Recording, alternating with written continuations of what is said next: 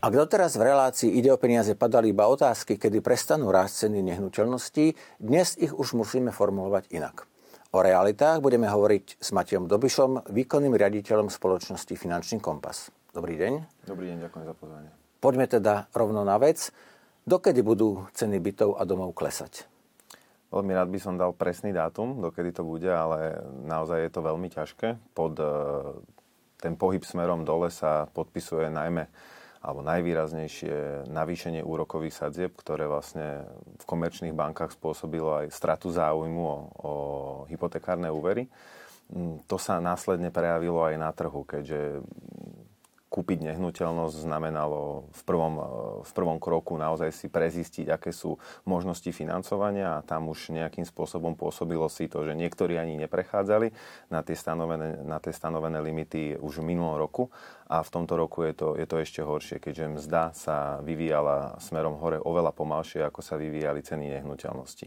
Zároveň treba povedať, že ceny nehnuteľností, ktoré sme tu mali v uplynulých rokoch, boli e, veľkým spôsobom ovplyvnené aj e, nízkymi úrokovými sádzbami, teda jednoduchším financovaním. To bolo všetko premietnuté do ceny, ktorá bola jemne nadhodnotená aj oproti tomu, ako očakával predávajúci. Pokles cien sme zaznamenali zhruba o 2% Dialo sa to takto iba na Slovensku alebo aj v okolitých krajinách? V okolitých krajinách, e, ktoré sú priamo okolo nás, e, sa platí v eura, eurami iba, iba v jednej. Čiže ak by sme išli porovnávať, tak sú to, sú to diametrálne odlišné trhy. Ale ak by sme chceli nejakým spôsobom objasniť, ako sa vyvíjali ceny nehnuteľností v Českej republike, tak tam bola, vyš, tam bola vyššia úroková sadzba už v časoch, keď my sme ešte len prvýkrát navyšovali úrokovú sadzbu o 0,2-0,3 v komerčných bankách. Čiže ceny nehnuteľností tam boli hneď vystavené tomu drahšiemu financovaniu, čo prispelo k tomu, že 10-20% pohyby smerom dole, v niektorých prípadoch aj 30%, ak chcel predávajúci čo najrychlejšie predať, mm, znamenali výrazné zľavy na tom trhu. Podobne na tom bolo aj Maďarsko. E, dá sa povedať, že to bolo asi, asi taký naj, naj, naj, naj, najťažší dopad e, ceny za požičané peniaze versus ceny za e, predávané nehnuteľnosti. E, tempo, ktorým sa vyvíjali ceny nehnuteľností v Maďarsku v uplynulých rokoch, znamenalo naozaj, že trojnásobné tempo oproti priemeru, akým sa vyvíjali ceny nehnuteľností. V niektorých prípadoch tam narastli ceny nehnuteľností o viac ako 150%, čo je, čo je naozaj že, že výrazný pohyb smerom dole. A teraz sme svedkami toho, že tie prepady cien nehnuteľností sú na úrovni 40%. Podobne na tom aj Polsko, ktoré má aj vyššiu priemernú mzdu ako Slovensko, ale naozaj tá kúpna sila tam svojím spôsobom oslabla. Ceny ktorých nehnuteľností klesali najviac? Týka sa to starších domov a bytov, alebo sa pokles cien bude týkať aj novostavieb? Najvýraznejší pohyb smerom dole sme videli pri starších e, starších bytoch, takých veľkometrážnych, kde naozaj medzi záujemcov takéto typy nehnuteľnosti patria už rodiny, ktoré sa skôr rozhodovali možno aj vďaka tomu inému mysleniu, aké bolo e, spôsobené pandémiou e, práve pre rodinné domy. Čiže tá kúpna sila v prípade týchto nehnuteľností bola slabšia, ale už teraz vidíme aj jemné pohyby smerom dole v závislosti regiónov aj e, na novostavbách. Vždy sa hovorí o tom, že kupovať byt treba vtedy, keď máme tú potrebu ho kúpiť a netreba s tým otáľať a na nič čakať. Aká je dnes situácia? Kto je vo väčšej výhode? Predávajúci alebo kupujúci? Ťažko povedať, že kto je vo väčšej výhode. Treba sa na to pozerať naozaj tak, e, tak jednoduchšie. Netreba nejakým spôsobom odháňať tú kúpu alebo, alebo ju, ju plánovať na iné obdobie, keď ešte nemám vyriešené bývanie. Ak sa predáva rodinný dom vo štvrti, kde sa predáva raz za 20 rokov a ja v tej štvrti chcem naozaj bývať, tak by ma mal, nemalo zaujímať, aká je úroková sadzba na tom, alebo nemalo by ma iba zaujímať, aká je úroková sadzba na, na hypotekárnom úvere, ktorým ho chcem financovať, ale pozerať sa na to trošku inak, trošku globálnejšie, kde sa môže tá cena nehnuteľnosti pohybovať za 5-10 rokov. A druhá vec, ak kupujem nehnuteľnosť a na úver, ktorý si dám na 30 rokov a vychádzať z predpokladu, že na budúci rok to kúpim lacnejšie, nie je zdravé myslenie, je to skôr také špekulatívne myslenie. Čiže ak nemám vyriešenú potrebu bývania, tak nečakal by som, nezaláhal by som nejakým spôsobom a neplánoval ten, ten, tú, tú kúpu na iné obdobie, ako je teraz. A naopak, keď chcem predávať? A chcem predávať, e, závisí to alebo súvisí to úzko s tým, aká, aká je silná kúpna sila v tom mojom danom regióne. Ak vidím, že nie je záujem o tú sumu, ktorú som uh, ja nadhodil a som presvedčený, že to je hodné tých peňazí, tak sa oplatí aj počkať. Akože naozaj v minulom roku sme, sme hovorili o tom, že teraz sa oplatí predávať, ale my nevieme, kde budú ceny nehnuteľnosti za 5-10 rokov. Čiže môže sa stať, že za pár rokov tú nehnuteľnosť kúpim a predám oveľa drahšie. Poďme sa znovu pozrieť e, von. Cena bývania e, v byte na Slovensku v priemere stojí 2904 eur, čo je, keď to zoberieme na priemer, zhruba e, dva platy na metr štvorcový. Ak to teda porovnávame s inými krajinami, pomer ceny a platov, ako je na tom Slovensko? Už v minulom roku sme boli svedkami toho, že ceny nehnuteľností narastali oveľa, rýchlejšie, ako narastali mzdy. Konkrétne na Slovensku narastali ceny nehnuteľnosti oproti tomu, ako, ako narastali mzdy najrýchlejšie uh, spomedzi e- eurozóny. Uh, na Slovensku narastli nehnuteľnosti o 40%, zatiaľ čo priemerná mzda narastla iba o 13%. To znamená, že to výrazným spôsobom ovplyvnilo dostupnosť bývania. Ak budeme pokračovať v tomto trende, tak dostupnosť bývania bude oveľa horšia alebo môže sa ešte viacej skomplikovať.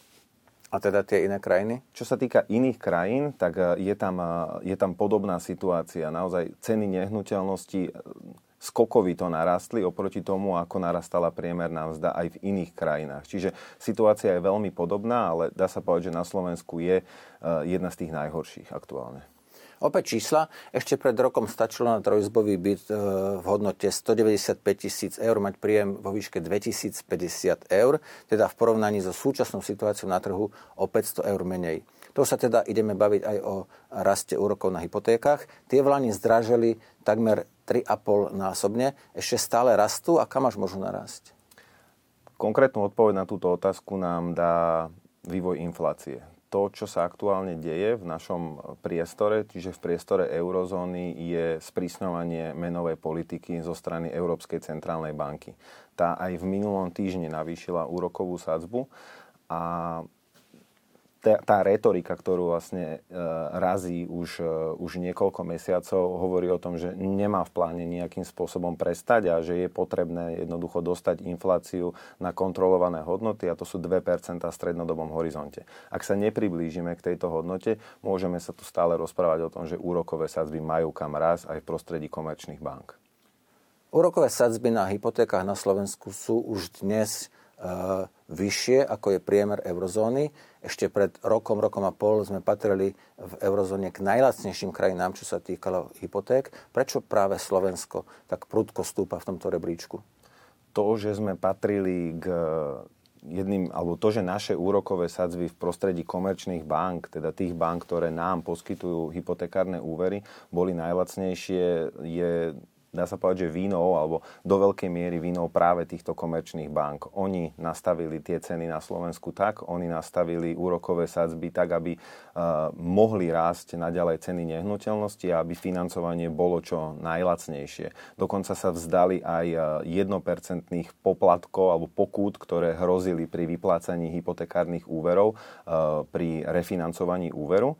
Uh, tým, že vlastne v prostredí nulových úrokových sadzieb bola tá cenotvorba na nich, tak e, v snahe získať klienta boli úroky blízke k nule. Tým pádom sme naozaj mali jedny z najlacnejších úrokových sadzieb. To, čo sa udialo, že komerčné banky e, v drahom financovaní alebo, alebo v možnostiach financovania už boli, už boli ceny za požičané peniaze drahšie, tak sa odzrkadlilo aj na úrokových sadzbách, ktoré ponúkali domácnostiam. Odráža sa to doteraz, keďže úrokové sadzby aj v minulom týždni upravovali e, niektoré z komerčných bank a, a je veľký predpoklad, že aj v budúcom alebo v tomto týždni naozaj veľmi ťažko povedať, s tým prestanú. Čiže úrokové sadzby sa naďalej budú vyvíjať smerom hore a to, že sme boli jednou z najlacnejších krajín, už dávno neplatí a môžeme byť v takom priemere, čo sa týka jednotlivých krajín eurozóny. Dostupnosť bývania sa teda stále zhoršuje. Podľa istých prepočtov na priemerný byt potrebuje jednotlivec už 1800 eur v čistom, čo je naozaj veľa. Čo majú robiť ľudia, ktorí si chcú kúpiť byt, ale naozaj im na to nevychádza? Najhoršiu situáciu na kúpu nového bývania má jednotlivec, ktorý sa púšťa do bývania sám. Nie len, že nemá niekoho, kto by mu zvyšoval ten maximálny limit, ktorý mu banka dokáže poskytnúť, ale tie e, náklady na štandardný život, čiže tá spotreba mu narastli rovnako. Čiže nielen, že sa mu zmenšil ten, ten maximálny limit, ale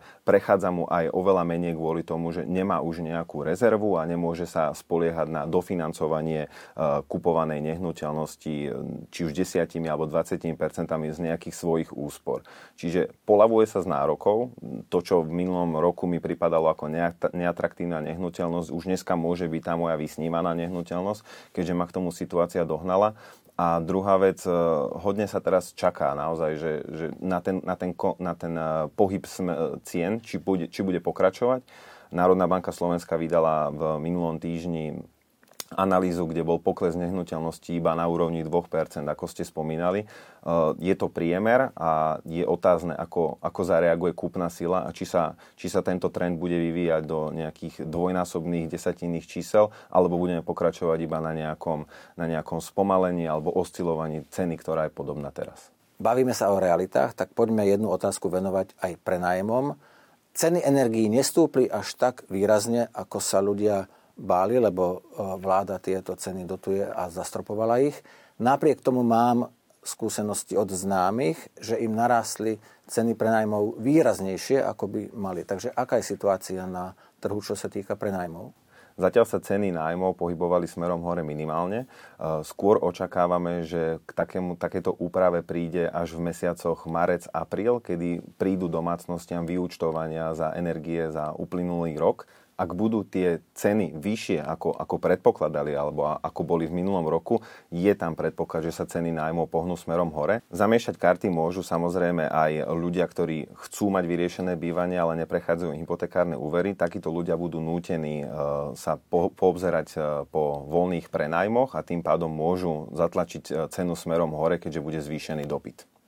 Na záver praktická otázka. Blíži sa obdobie podávania daňových priznaní a hypotekárni dlžníci si môžu prilepšiť daňovým bonusom až do výšky 400 eur. Koho sa to týka a čo tí ľudia majú urobiť?